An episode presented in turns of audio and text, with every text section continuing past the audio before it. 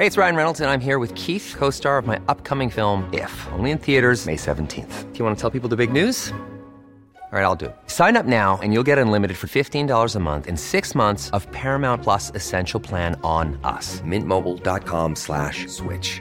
Upfront payment of $45 equivalent to $15 per month. Unlimited over 40 gigabytes per month. Face lower speeds. Videos at 480p. Active Mint customers by 531.24 get six months of Paramount Plus Essential Plan. Auto renews after six months. Offer ends May 31st, 2024. Separate Paramount Plus registration required. Terms and conditions apply if rated PG. Planning for your next trip? Elevate your travel style with Quince. Quince has all the jet setting essentials you'll want for your next getaway, like European linen, premium luggage options, buttery soft Italian leather bags, and so much more. And it's all priced at 50 to 80% less than similar brands. Plus, Quince only works with factories that use safe and ethical manufacturing practices. Pack your bags with high-quality essentials you'll be wearing for vacations to come with Quince. Go to quince.com slash trip for free shipping and 365-day returns.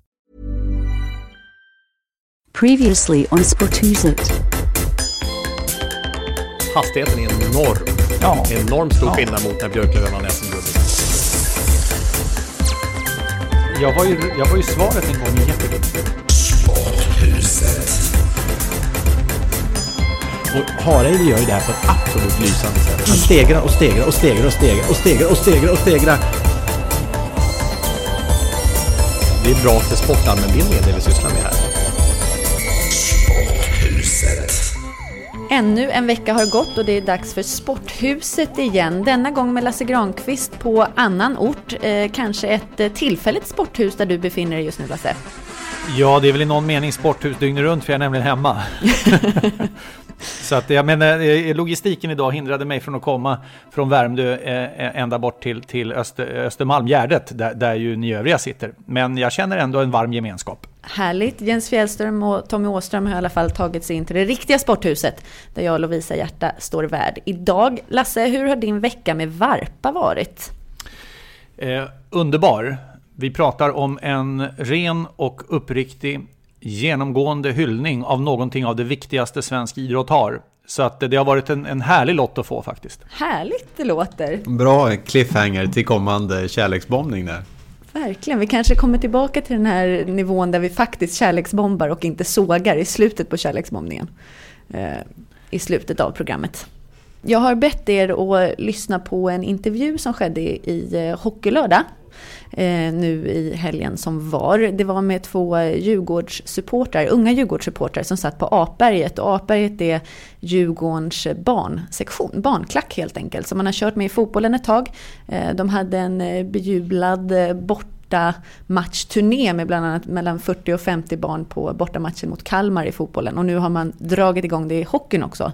Det var Elliot och William som jag träffade. Eh, och väldigt dedikerade supportrar får man säga Jens. Ja, de var ju mycket seriösa och, och väldigt väl eh, genomtänkta svar också. Så de var ju eh, A-barn ur ett eh, klack och fan-perspektiv verkligen. De, de, tillväxten ser god ut för, för Djurgården och, och ja, de var verkligen härliga att se. Det var skönt i, i dessa kaostider som det är ibland. Vi pratar om supportrar så eh, känns det som att framtiden ser ljus ut som du var inne på.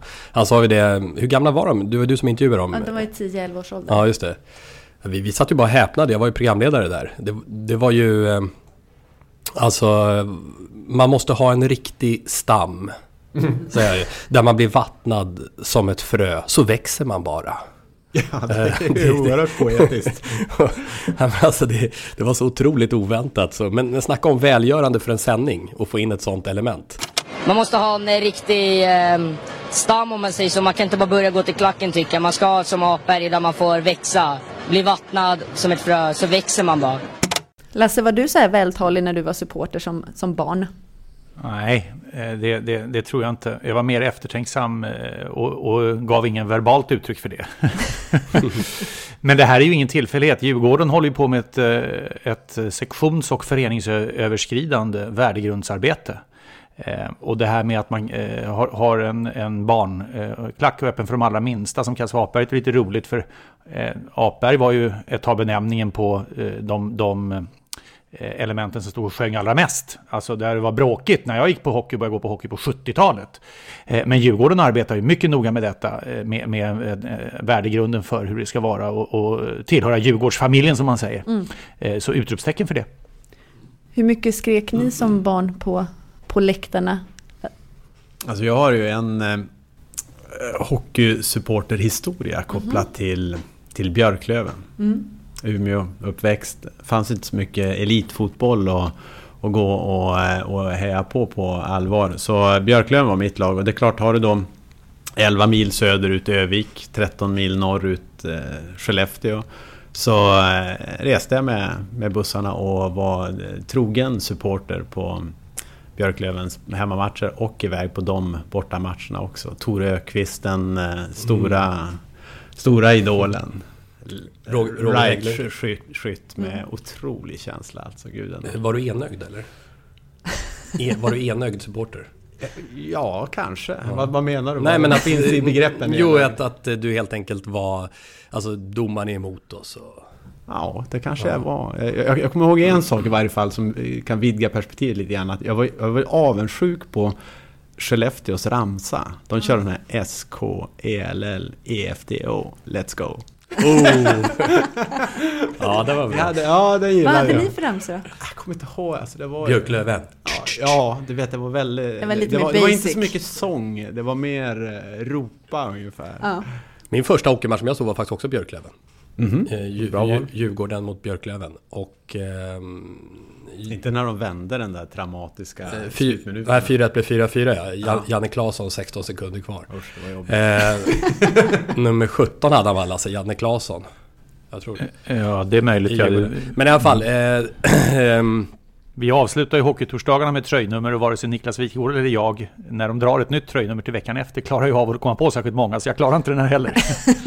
Men det som, var, det som var fascinerande med mig, som jag fått berättat från min pappa, det var att jag, när jag var på första matchen när jag var sex år där, så var jag totalt fokuserad på spelet.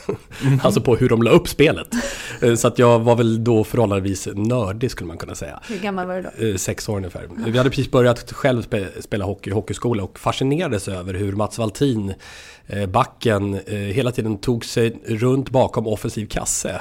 Trots att tränaren på hockeyskolan sa att som back så ska man ju offensiv zon framförallt vara vid blålinjen. Mm. Utan han rörde sig ner bakom förlängd mållinje och jag frågade pappa gång på gång. Alltså hur, hur, han står ju fel alltså. Så det var sådana saker jag höll på med. Du låter som en eh, organiserad, strukturerad ja. spelare. Kanske skulle passa bra på Apberget. Ja, ja, jag vet inte.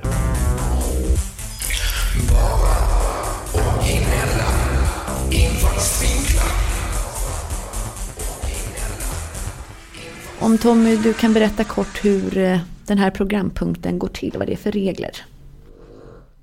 Egentligen att vi... Var, var det din mage som kurrade Lasse? Nej, ja, la... Lät som en fis ja. tycker jag. Nej, jag kan nog inte anse mig skyldig på någon punkt här faktiskt. Jag förstår att det är lätt att skylla på den som inte är i rummet. Ja. Men, men, det var inte jag som har gjort... Två sovande hundar här, möjligen det. Ja, okej. Okay. Kanske var en snarkning. Ja, det kan det faktiskt ha varit. Ja. Ibland får man ju känslan att i eh, alla debatter som är i olika morgonsoffor och lite överallt att det är liknande åsiktsflöde hela tiden.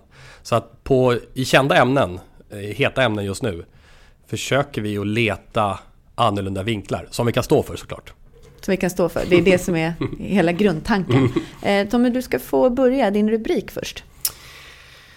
Stefan Löfven och Anna Kinberg Batra går på mediakurs hos Wikegård. Kanon, du har en minut på dig att lägga fram ditt case och sen så väljer jag, eh, juryn, vilket ämne vi ska prata om lite längre och gå djupare in i. Varsågod, börja nu de som känner mig vet att jag älskar partiledardebatter. Har faktiskt sett eh, nästan samtliga sedan slutet av 80-talet. Eh, detta utan att vara särskilt kunnig inom politik, men däremot så älskar jag retorik. Och jag skulle säga att vi just nu har den verbalt svagaste personuppsättningen när det gäller de två största partierna, Socialdemokraterna och Moderaterna. Stefan Löfven och Anna Kinberg Batra riktar sig till, ja, vem då egentligen? Eh, jag tycker de använder ett språk som fjärmar dem från väljarna. Det var ju söndags eh, partiledardebatt. Anna Kinberg Batra sa till exempel så här. Budgetpropositionen ska behandlas i riksdagens olika fackutskott. Det finns det ordnade processer för. Stefan Löfven sa i samma debatt när det gäller ränteläget. Det här kräver balans. Vi är inte främmande för att diskutera att gå vidare. Vi följer detta noga. Det är viktigt för den reala ekonomin. Eh, och det känns som att man måste ha en examen i statsvetenskap för att hänga med. Eh, eftersom partiledarnas insatser här är så avgörande för väljarna så öppnar det ju för en betydligt tydligare, som jag tycker, Jimmy Åkesson och Sverigedemokraterna. Nej, nu kommer pointen. Löfven, Kinberg Batra, lyssna och lär av utav våra bästa sportexperter. De talar så att folk förstår. Backe har vi pratat om. Niklas Wikegård sätter alltid upp en tydlig rubrik, använder ett rakt språk. Ett rakt språk är ett bra språk. Wikegård i sin videoblogg på TV4, gå in och titta på den. Bästa tänkbara skola för grumliga politiker. Tack så mycket. 22 sekunder för långt. Apropå, apropå, apropå, uttryck, apropå uttrycka sig kärnfullt. Det här, var ju, det här var ju våldsamt spännande inlägg. Jag, eh, alltså... Äh, Lasse, inga jag, kommentarer än. Vi ska nej, höra allas nej, först. Ja, Men eh, det är härligt att du är igång. Eh, du får gärna ta vidare Lasse. Vad har du för rubrik? jag lägger mig. Jag vill snacka om det första. Inga sådana fasoner. Du lämnade okay. en cliffhanger förra Dra, veckan. Du, bytte ju, du bytte ju förra veckan. Här får vi inte ha någon debattteknik. Ja, okej. Okay. Ja. Vi, vi, vi, vi snackar om det jag, jag, jag spelar in i det här. Min, min rubrik är SHL, bäst i Sverige. Varsågod. Eh, och så kommer anförandet här. Det är mycket snack eh, om, om anmälningar och avstängningar eller sådana som inte anmäls och inte stängs av eller vad det nu är i svensk ishockey.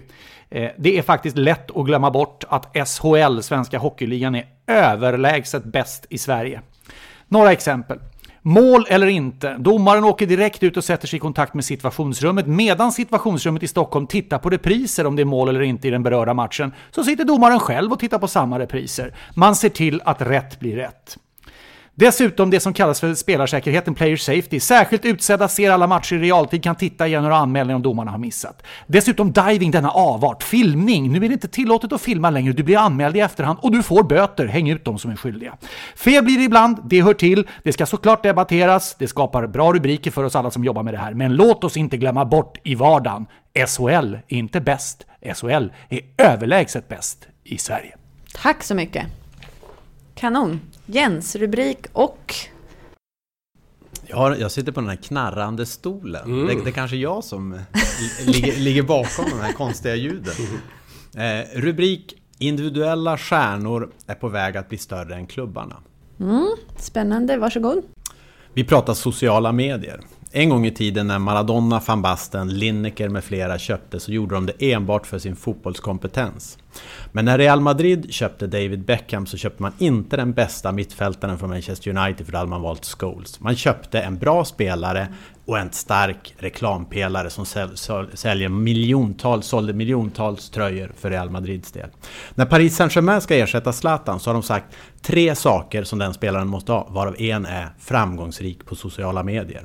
Det är redan Cristiano Ronaldo som har mer än 160 miljoner följare. Det är mer än vad hela Real Madrid har, som är en av världens absolut starkaste varumärken. Så med andra ord, om Reals sponsor Emirates vill gå ut med ett budskap så gör de det bäst genom Cristiano Ronaldo. Alltså, individuella spelarna är på väg att bli starkare än klubbarnas varumärke. Vart är vi på väg? Mm. Spännande, tack ska du ha. Alla hade tid till godo Tommy förutom du. Så mm. att, eh, om jag räknar bort tiden som eh, Jens och Lasse har mm. så hade ja. du bara 15 sekunder. Men jag, vill, jag vill snacka om Jens ämne också. Ja, och... Eh, det är svårt nu. Nej, men det är faktiskt inte så svårt för att juryn har redan bestämt sig. Juryn är jättesnabb idag. Jag gör så här Lasse, eftersom du på förhand eh, la ner din eh, diskussionspunkt för att du ville prata om Tommy så skulle jag gärna vilja att vi kort pratar om eh, Jens. Eh, det här med att eh, individuella spelare är större än själva klubbarna. Och sen så tar vi den stora diskussionen när det gäller retorik och eh, vad politiken har att lära sig av våra experter helt enkelt. Men vad säger det då, tycker du Jens? Att de individuella spelarna, vi går ju mot ett mer individuellt samhälle, säger man ju generellt. Är det det som speglas eller? Det, det tror jag definitivt att det är. Alltså jag tror att det är så att supportrar i förr i tiden, om man får säga så, bakåt i tiden i varje fall, de höll verkligen på ett lag. Och idag så håller man mer och mer, om man går på, från kidsen uppåt, på spelare. Så byter en spelare lag så byter man själv mm. lag. Och, och, jag tycker det är ett uttryck eh, för det. Så, eh, och det gör mig lite, eh, lite orolig. Eh, Och jag känner själv att jag vet inte riktigt vart det är på väg. Men jag känner samtidigt så här att eh, spelare kan ju nästan inte, på olika och elitidrottare kan ju nästan inte vara borta från sociala medier. De kommer att behöva finnas där och de kommer att behöva vara duktiga där. Liksom att det blir ytterligare en del. Du ska inte bara sportsligt vara bra, du måste även vara bra på det området. Det, eh, vart är vi på väg? Jag vet inte. Jag, eh, alltså klubbarna har ju i någon mening tappat kontrollen. Det krävs ju en helt annan insats av klubbarna för att hantera situationen av sociala medier där var och en är sin egen publicist. Det gäller ju inte minst de som lirar i laget. Eh, och det här är ju en eh, megautmaning. Att kunna ställa om sina föreningar och sina klubbar så att man kan vara med i den tiden som alla andra är i. Eh, och det är klart att det är så att de riktigt stora stjärnorna, de, de kommunicerar ju. Ta Zlatan Ibrahimovic som kommunicerar genom sin applikation. Han behöver ju inte prata med någon annan egentligen, för han är tillräckligt stor. Det gäller dock i någon mening de allra största. Eh, vilket ju innebär att eh, eh, det, det, det är svårt för andra att göra likadant tror jag. Vi lämnar det där och sen så pratar vi partiledardebatt och vad eh, politikerna har att lära sig av Niklas Wikegård. Jag, jag tycker att han har ett rakt språk och det är, det är såklart det kanske lite slarvigt här och där. Han är ju inte någon akademiker. Eh, men eh, det blir ju så att folk, vanliga människor, hänger med. Och de här citaten jag läste upp som bara var ett verkligen ett axplock utav mängder utav eh, uttalanden i den här två timmar långa partiledardebatten som, som håller sig ovanför folks huvuden. Utom de allra, allra mest välutbildade. Det, det tycker jag är fiasko faktiskt. Och jag saknar, det är det som gjorde en sån här som, kommer ihåg, Alf Svensson, när Alf Svensson var mm, partiledare för Kristdemokraterna så hade de väldigt höga siffror ett tag. Eh, han pratar så folk förstår. Gudrun Schyman likadant med Vänsterpartiet. Eh, men här lyckas de liksom inte hitta, hitta rätt i det där. Och jag, jag tycker det är fascinerande för det måste finnas hur många rådgivare som helst. Eh, men det är möjligt att det är en personlig ådra helt enkelt, som en sån som Wikegård har. Och även en Lasse Granqvist till exempel. Vi har pratat om olika politikeralternativ eh, inom sporten. Hasse Backe. Eh, så att jag... Ja, nej, jag är väldigt besviken. Men är det- väldigt besviken. Är det inte två saker? Du måste ju ha ett, ett bra budskap också. Eh, Utan ett bra budskap så, så eh, faller det ju lite grann. Ja. Eh, och så sedan att inte göra saker svårare än vad det nödvändigtvis behöver vara. Eh, jag lyssnade på, det var faktiskt rätt bra, på Sveriges Radio P4 eh, här i förra veckan. Så var det just om, jag tror det handlar om, om prestationsångest. Och liksom hur vi kan fälla krokben på oss själva. Och då var det en psykolog eh, som var inbjuden och en annan. Och den här psykologen hade något av det mest kompl- komplicerade språk jag någonsin har hört. Alltså på en och samma mening så fanns det säkert fyra, fem ord som man nästan hade behövt eh, slå upp för att få reda på det.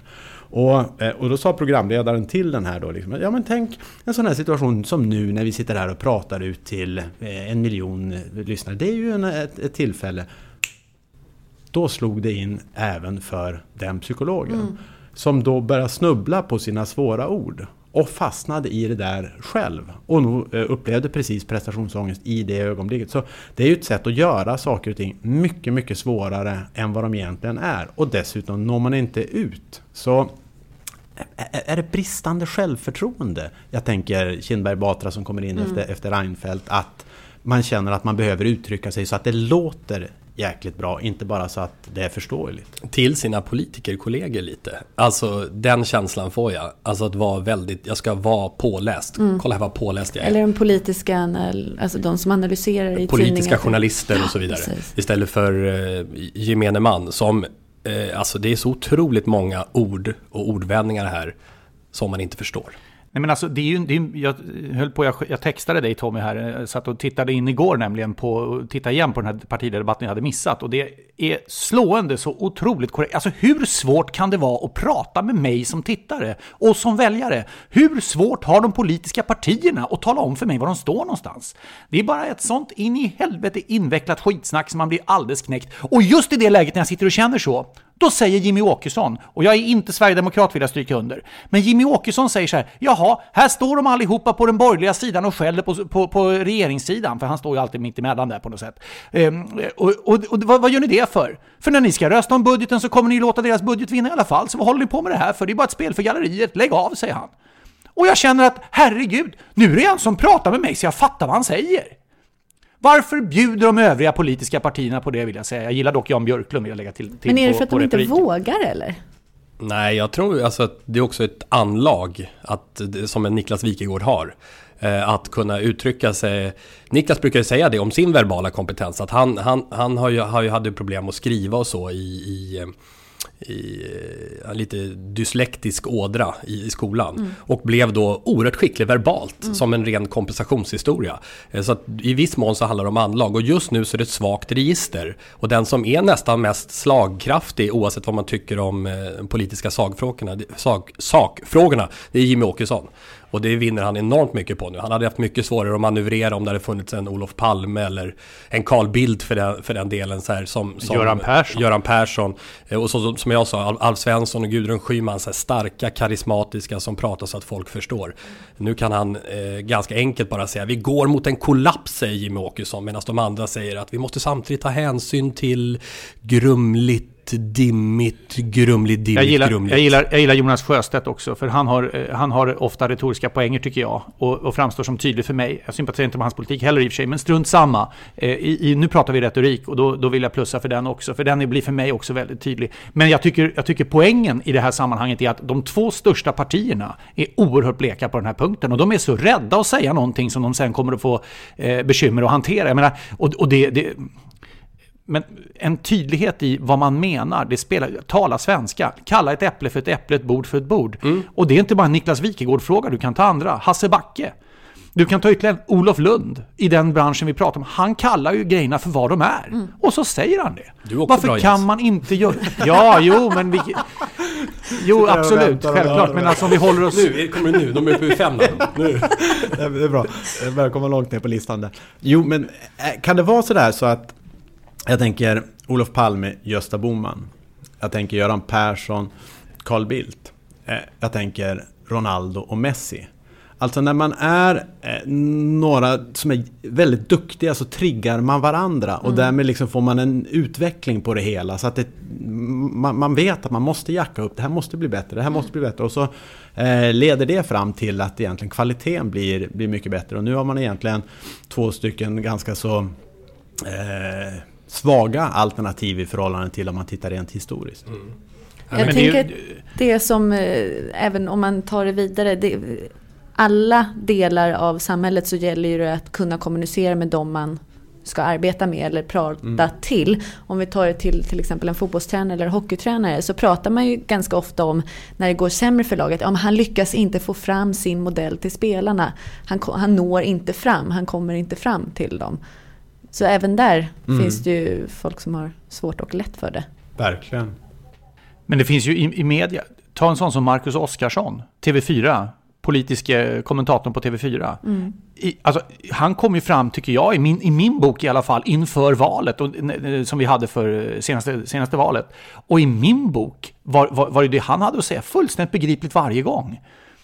Alltså det var ju en, en fröjd. Men det, och det bekymret för de politiska journalisterna det blir ju att de vill ju också verka så väldigt pålästa och initierade så det är nästan att de alltså klarar av det politiska snacket och förstår vad realpolitik är eller förstår processen i de olika utskotten. Jag menar, jag kan fatta vad de menar också. Men det blir ju påfrestande att höra när man hela tiden måste anstränga sig för att översätta det som sägs. Man behöver egentligen ha, det vore en kul sketch, man skulle egentligen ha en direktöversättning i textad mm. form på det de säger, när, trots att det är en svensk debatt.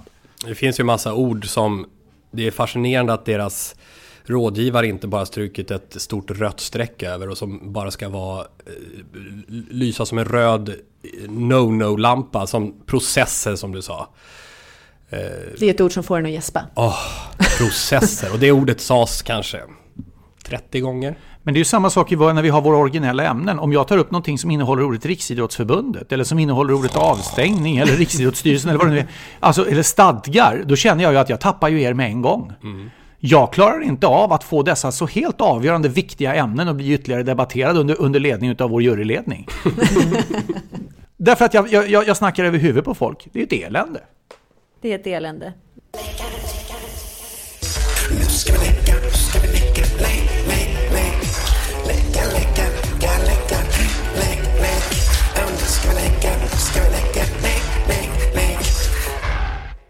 Och nu ska vi leka att vi är en eh, turist i Sverige som ska turista på allsvenska arenor. Vi har gjort en nedräkning, topp 10. Eh, vi är framme vid tredje plats och vad tror Lasse vilket lag har eh, letat sig upp till eh, bronsplatsen på vår lista? Åh, jag har inte riktigt i huvudet och kommer ihåg exakt hur vår nedräkning har varit hittills. Eh, Men eh, det är en storstadsklubb såklart, så det är väl Blåvitt eller Malmö eh, som vi har kvar va? IFK Göteborg stämmer utmärkt och Ullevi.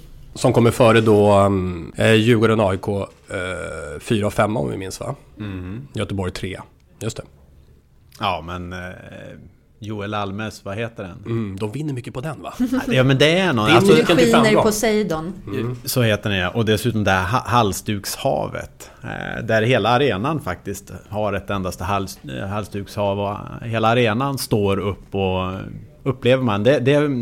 Jag lyfter alltid av mig headsetet om jag jobbar som eh, bisittare i en sån match. Annars har man ju liksom hörlurar som stänger ute ganska mycket. Men det är ett tillfälle. Lyft av headset och, och vara med de där 30 sekunderna, minuten eller vad det nu kan ta för någonting. Det är en häftig inramning.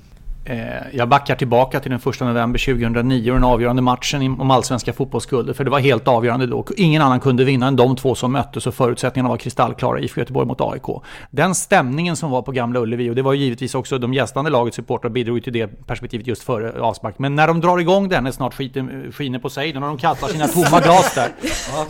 Nej, Vad gjorde Poseidon sa du? Nej men snart skiner Poseidon, jag skiter lätt som jag sa, sa jag inte. Snart skiner Poseidon och Blåvitt står kvar. Alltså den är, det, det, det är ett minne för mig som, som aldrig kommer lämna mig. Eh, och Jens brukar visa när han får gåshud och jag känner att jag får det själv nu också. Det är så magiskt och så oemotståndligt så att det vill man på något sätt aldrig någonsin ska släppa eh, trumhinnorna. Det var enormt starkt. Så att IFK har en perfekt arena, den är publikt sett 18 000 åskådare, är den också, eh, är den också himla bra. Och de har ju spridit ut åskådare och, och har gamla klackmedlemmar på, på långsides läktare och sådär som gör att de kan ha en stark supportersång mellan sektionerna och så vidare. Och så vidare. så att det är eh, märkligt att de bara är trea på den här listan. Det blir bra tryck där på, på kortsidan. Det blev ju sådana här skakningar i fastigheterna som gjorde att de, när, det var, när den var nybyggd, Gamla Ullevi. Vad heter den? Fattighusån, heter den det? Eh, som ligger där bakom. Alltså de fast, eh, fastigheter som ligger där så, så var det stora klagomål. Så de gjorde någon slags förändring då, men jag tror fortfarande det är lite grann problem. Eh, apropå att det är bra tryck. Eh, så att, eh, men annars tycker jag arenan är nummer ett superbra med naturgräs. Nummer två är att eh, eh, Den inte är lika lyxig som, och den var inte lika dyr heller, eh, som till exempel Swedbankstadion i Malmö. Ska vi misstänka att Malmö ligger före? Vi får se. Eh, Som det kanske beror på, på just arenornas, eh, hur de ser ut. Så på det sättet kanske Gamla Ullevi lämnar en del i övrigt att önska, men det, är ett jäkla, det blir ett bra tryck. Sen tycker jag att alltså Göteborg rent som evenemangsstad är ju jätteduktig på att ta, ta hand om åskådare som, som kommer dit, turister som kommer dit. Och, och det finns ju dessutom en internationell eh, ja, historia om man säger som så som gör att eh, jag tror att IFK Göteborg dessutom är lite etablerat för en del ute i fotbollsvärlden också i och med Uefa Cup eh, guld 82 och 87 vilket gör att eh, det, det är nog ganska tacksamt att vara allsvensk turist och bege sig till Göteborg och gå på gamla Ullevi som ju är den nya. De, eh, men de har ju motsatt problem som Friends Arena för att de skulle kunna ha bättre publiksiffror. De slår ju taket nästan här nu. För att från början så var det 18 000 som var ma- maxkapaciteten men sen har de fått så mycket olika begränsningar eh, utav, ja, är det inte säkerhetsskäl och så Lasse, som gör att det liksom har, har, har sjunkit eh, siffran. Så att nu är vi uppe liksom på 16 som maxsiffra så att de skulle ju kunna i ett antal matcher ha betydligt högre siffror än så. Ja, de är ju väldigt bra i år och slåss ju om det allsvenska guldet, så det är klart det under, underlättar ju för dem också. Men jag, i- min uppfattning är att arenan är... Det, det finns ju åsikter och synpunkter bland blåvita supportrar vet jag, som, som har med, med biljettförsäljning och annat att göra. Som, som, eh, jag är inte hundra eh, koll på vad det är, men eh, det finns synpunkter och åsikter såklart. Men i min bok, när det är, när det är de här förutsättningarna vi pratar om, då är den nästan till optimal. Mm, finns det ju dessutom den här storstadsrivaliteten eh, både storstadsklubbar från Göteborg kommer på besök. Det blir heta möten. Du nämnde ett av dem, Lasse, 2009 där när Malmö kommer upp Mästa Mästarna. Alltså det finns många sådana grejer och så finns Borås där lite grann som ett västsvenskt derby på något sätt. Det är väl bara Örgryte och Gais som, som saknas för att det ska ge riktig Verkligen. svung i alla Men vad ska vi säga om ettan och tvåan då med tanke på den här enorma hyllningen till trean? Eller hur? Alltså det, det, vara är lätt, det går inflation i hyllningar här nu. Ettan och tvåan måste ju vara något Jag tror att vi kärleksbombar. Men alltså, Är det inte lite, alltså vi såg hur du haltade, vi såg hur du sprang med tårar på kinden och hjärtat i brand. Med längtan i bröstet du stod där och sa Snart skiner Poseidon och Blåvitt står kvar. Ja, det, Nej, det, är så, det, är, det är så underbart bra så det, inte kan, det är strålande alltså. Strålande! Strålande. Vi tar oss vidare.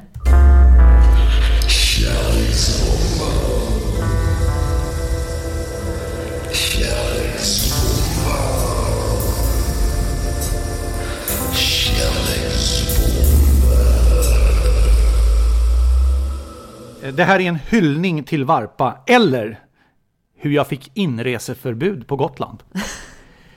Det är ungefär 10 mil från fastlandet som den här fascinerande och snudd mytomspunna ön ligger.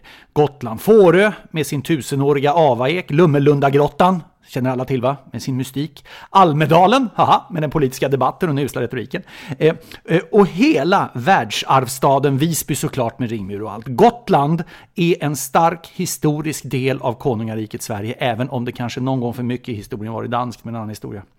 Gotlänningar är ett synnerligen stolt folk. De har sin egen historia, de har sitt eget språk till och med, och de har egna traditioner. Och Varpa är en avgörande del av Gotland. Spelet Varpa kräver precision, mental styrka, tålamod. Matcherna är ibland oändligt långa nämligen, så det gäller att man klarar av att hantera det. Men det finns en gemenskap i Varpa, den är öppen för precis alla. Den är så enkel så att du och jag och precis vem som helst som kan hantera en gråsten i en lagom liten eh, enkel vikt kan hantera varpakastningen. Den bäste varpaspelaren det är en person som är i åldern 40 till 45 år ungefär. Det är då rutinen och erfarenheten har vuxit till sig så stark för att klara av att ha tillräcklig kraft i precisionen i slutet på en lång fyra timmars match.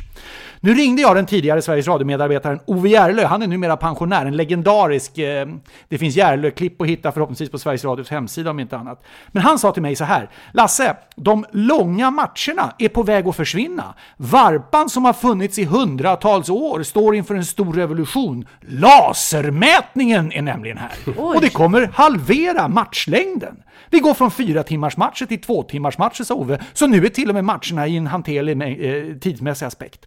Då sa jag så här, Ove, spelar du varpa själv? Lasse Granqvist, sa Ove Gärde till mig. Ett sånt påstående, det ger dig inreseförbud på flygplats och i hamnar och bryggor på Gotland. Spelar du varpa? Frågar du mig det? Du spelar väl inte spjut? Lasse, varpa, det kastar man. Glöm aldrig det.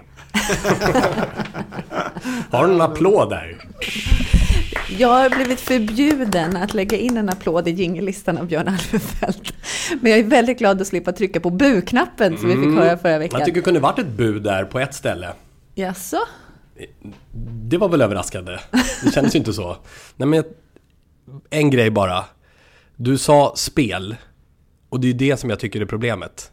Det är ju ett spel och inte en sport. Och det tycker jag om ganska många sporter, att det är ett spel och inte en sport. Vi testade till och med på Göran Zachrisson när det gäller golf i årskrönikan i Radiosporten i mitten på 90-talet. En del anser att golf inte är ett, en sport, utan ett spel. Och då sa Zachrisson lite oväntat, jag förstår dem. Men det är världens mest fascinerande spel. eh, så det där med sport och spel, det... det... Men, men alltså om Tommy mm. får, får råda så är det ju inte så många lappar kvar i vår låda. Och vi måste ju trots allt vara med i tävlingen under, under aspekten att vi godkänner att det ligger fler lappar än de två idrotter Tommy kan acceptera som sporter. Exakt. Men, men det är ganska härligt det här med kärleksbombningen av diverse olika sporter. För det gör jag, jag vet inte hur ni funkar, men jag funkar så i varje fall. Så fort, inte minst i det här fallet, jag hör någon lite grann med Gotlands dialekt, eh, pratar lite gotländska eller något sånt där som skiner igenom så frågar jag ju direkt liksom, vad har du för relation till Varpa? Sprang på eh, Unicefs utmärkte eh, företrädare André Vedin. Skiner igenom en härlig, härlig gotländsk klang. Och då måste man ju fråga, vad är din relation till det hela?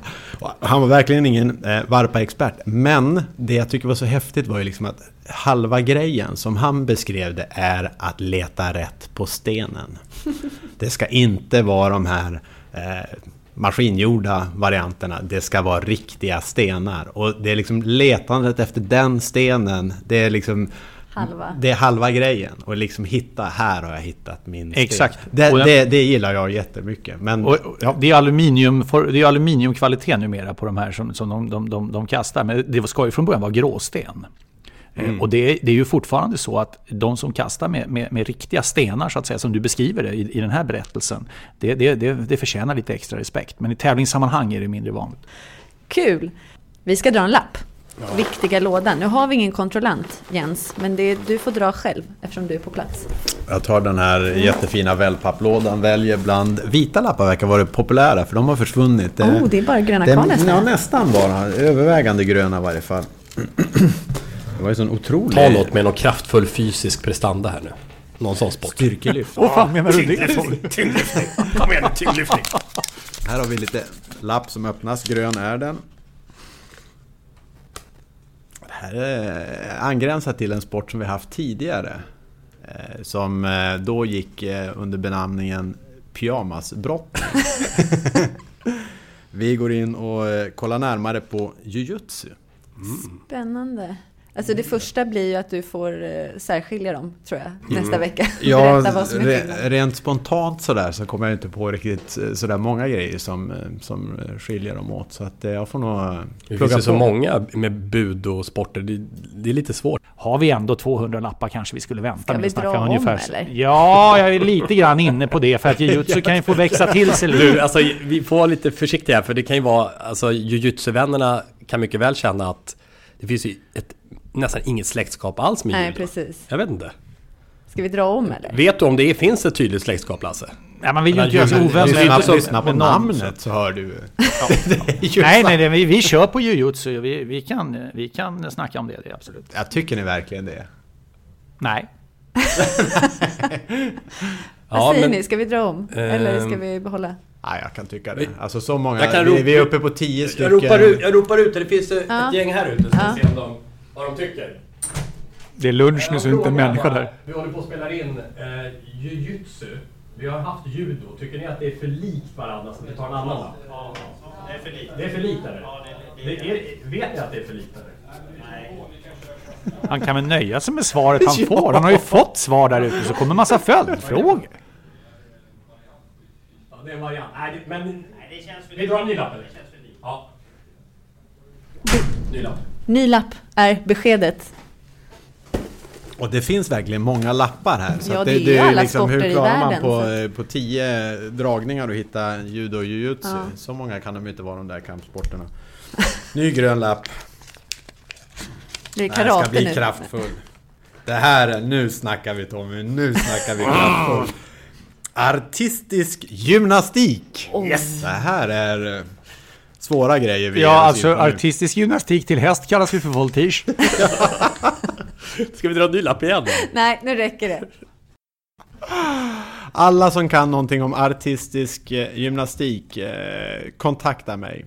Gör Twitter det. är en bra ingång dit. Varsågod.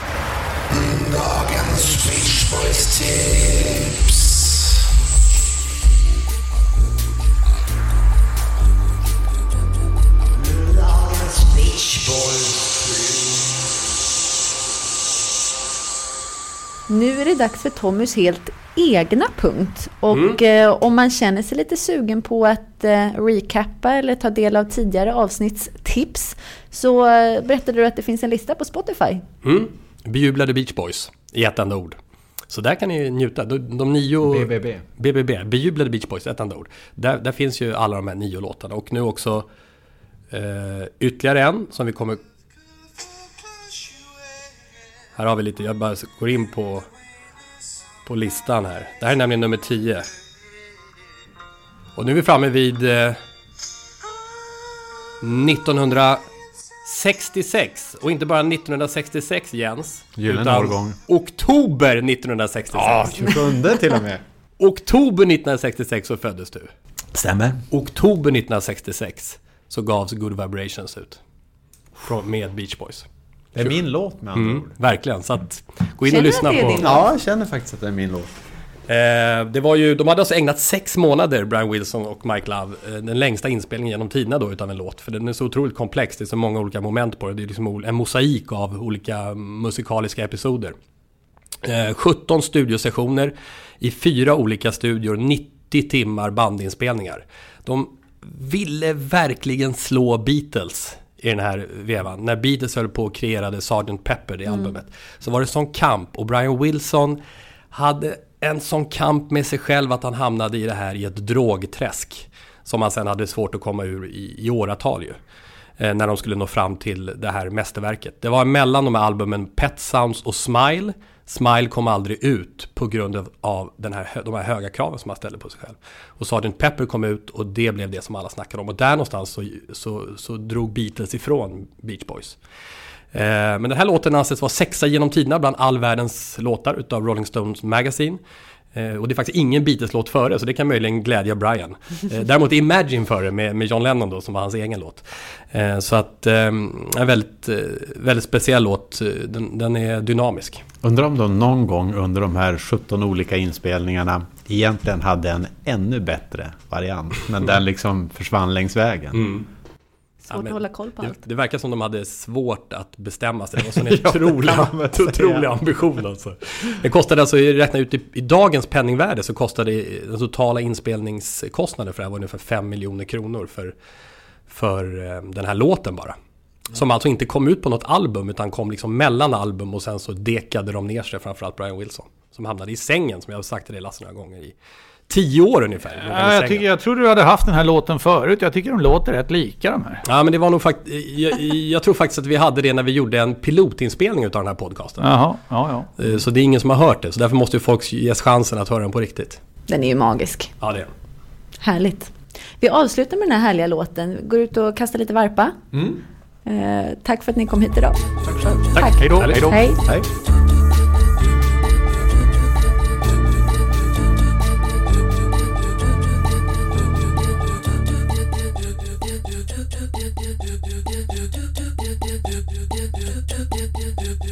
This podcast is produced by House of Sports for Seymour.